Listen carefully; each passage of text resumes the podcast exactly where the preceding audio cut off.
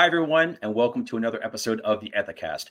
I'm your host, Bill Coffin, and with me today is Ethisphere CEO Erica Salmon Byrne to talk about the upcoming 2024 World's Most Ethical Companies applications process, and most notably, how the Ethics Quotient questionnaire, the heart of the application process, will reflect the ever changing world of ethics and compliance itself. Erica, it's wonderful to see you again. Thank you so much for joining us. Bill, thank you so much for having me. As always, it is uh, it's a pleasure to chat with you. So, the application period for the 2024 World's Most Ethical Companies is about to get underway. Mm-hmm. Can you talk about some of the big regulatory trends from the last year that are reflected in the new Ethics Quotient questionnaire, um, especially in terms of how they have impacted what we now consider to be business integrity best practices? Yeah, absolutely. Thanks for the question, Bill. So, as as uh, longtime participants or longtime members of the Ethisphere community know well, we review the ethics quotient every year, uh, and we traditionally will change it in between the uh, announcement of the calendar year's world's most ethical companies and then when we actually open the application process for the next calendar year. Some years we change it a little bit, some years we change it a lot. Guess what, folks? This is a year we change it a lot. Um, and the reason for that is because there's been a lot that's happening. And so the idea behind the ethics quotient is it is a way that we pull the pragmatic out of the theoretical. And we do that internally with the team of compliance experts that work here at Ethisphere. I was joking with my colleague Leslie Benton uh, this morning that I did the math and we have something like 182 years of compliance experience between the various members of the team in terms of how long we've all been in the space. And um, and we use that expertise to interpret what the regulators are saying. So obviously the regulations are generally written um, for any business, right? Anybody who's going to wind up in front of a, a regulatory body the rules need to be written so that those those ideas can be applied to companies of all sizes. We try to pull the pragmatic out of the theoretical and really give you a sense of what does it actually mean to do x y and z. So one of my favorite examples is you know there's a line in the um, evaluation of corporate compliance programs about having compliance expertise on your board. What does it mean to have compliance expertise on your board right? Does that mean you have somebody on your board who is the chair of an audit committee of another publicly traded company does it mean you have somebody on your board who's actually been a chief compliance officer? Does it mean you have somebody on your board who's been a CEO? And so, one of the changes you'll see in this year's EQ is we're really getting very granular with those answer options so that we can get a real sense of the ways in which people are trying to um, position compliance expertise on their board. Repeat applicants know that's been a text question, that's now going to be a multiple select. So, we've made a lot of those kinds of changes. We've added questions around um, uh, uh, clawbacks, so compensation changes.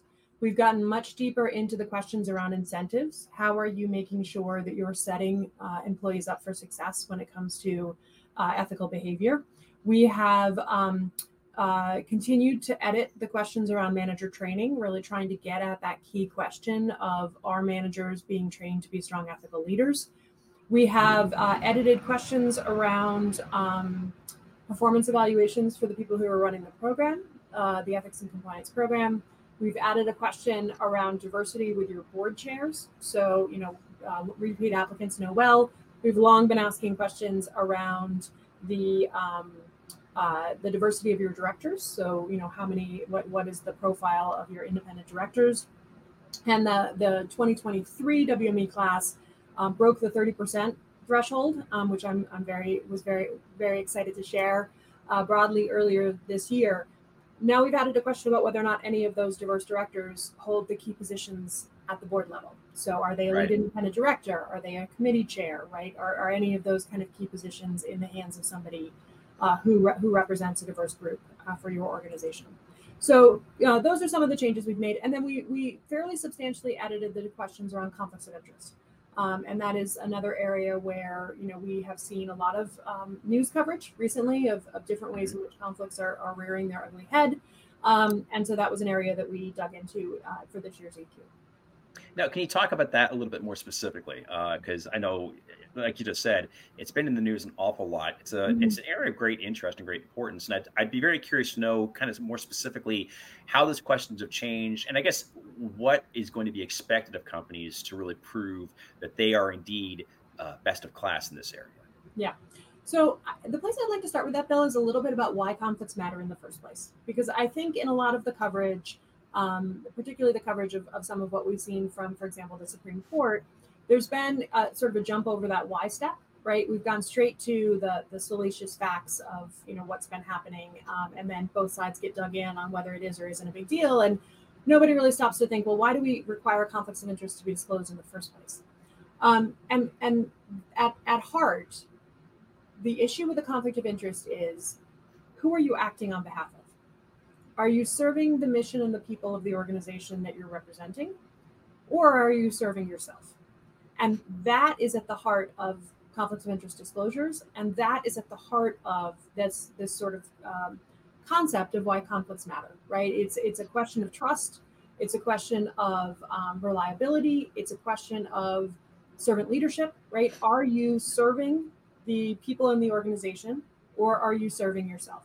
And the challenge with conflicts is if you don't disclose them, you lose a little bit of the benefit of the doubt.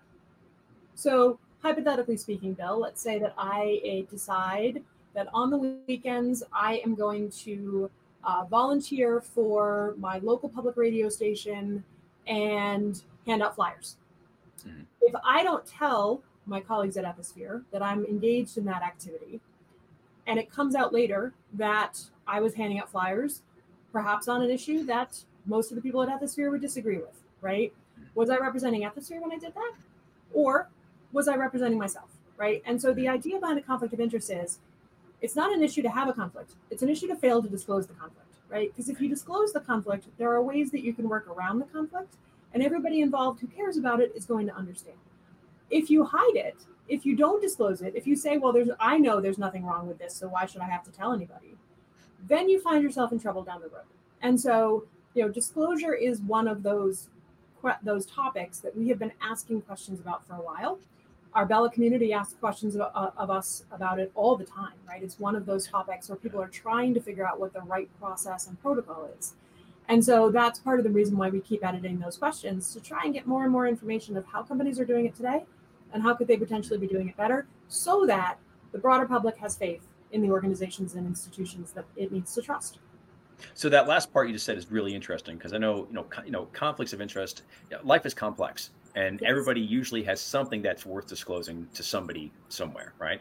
Mm-hmm. Um, you know, and you've got such a broad you know area of experience here. I just be kind of curious to, to ask, you know, when you have seen organizations where conflicts of interest kind of go broadly ignored and and not really made a priority what kind of harm does that do to the organization because it seems to me that it's not just a matter of you're calling your own credibility into question you can undermine the faith in your mission your vision your values the the the, the firmament of your organization have you seen that out there Oh, for sure. I mean, I, I, think I think anybody who opens the newspaper can see at one point or another um, some story about a situation in which somebody put their own interests ahead of the interests of the organization they were supposed to serve.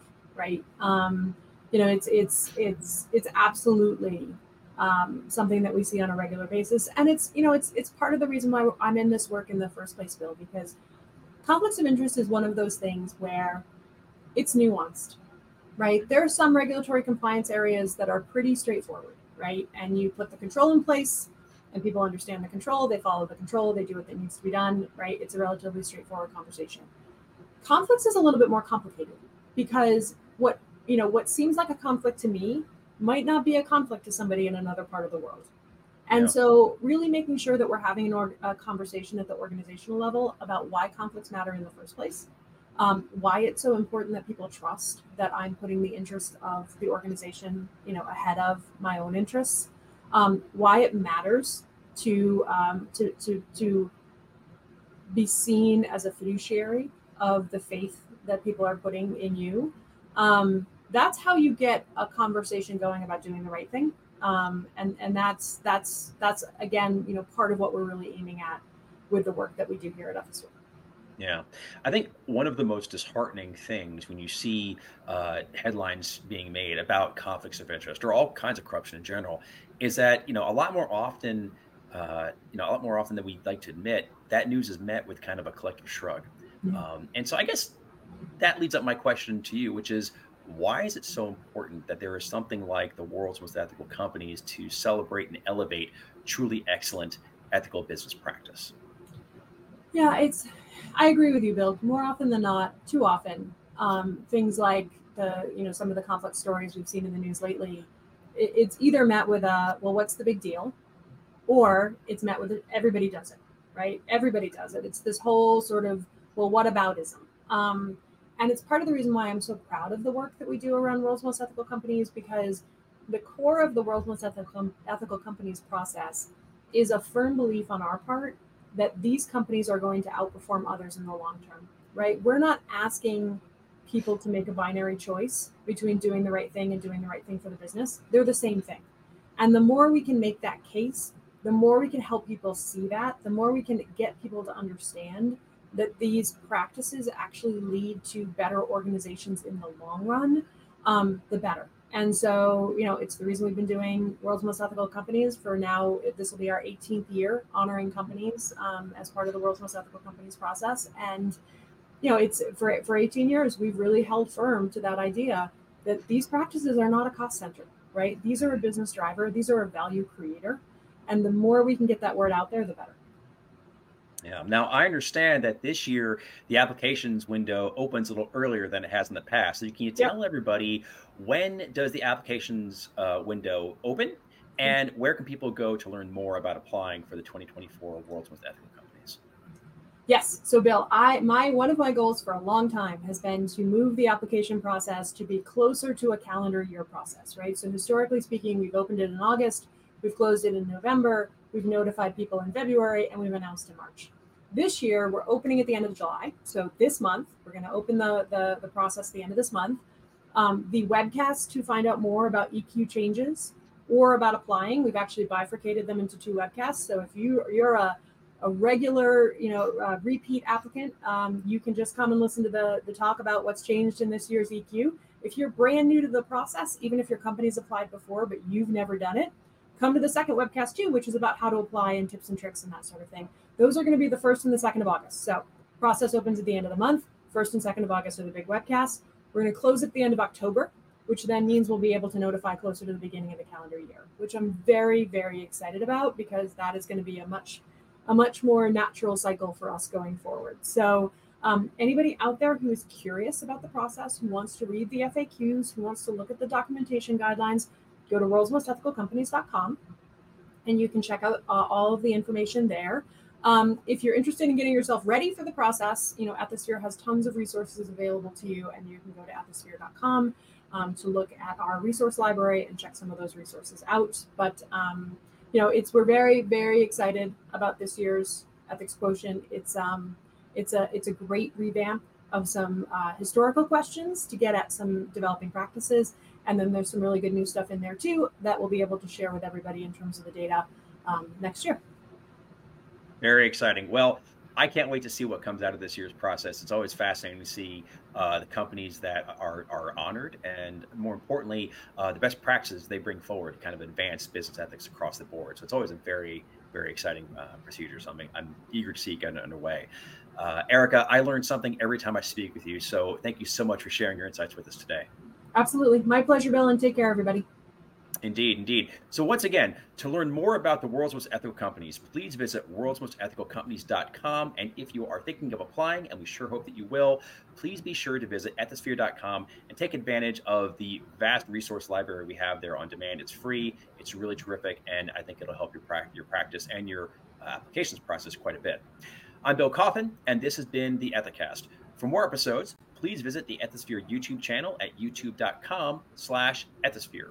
And if this is and if this is your first time enjoying the show, please make sure to like and subscribe either on YouTube or on any of our podcasting platforms at Apple, Spotify, Google, and Amazon Music. Thanks for joining us. And until next time, remember, strong ethics is good business.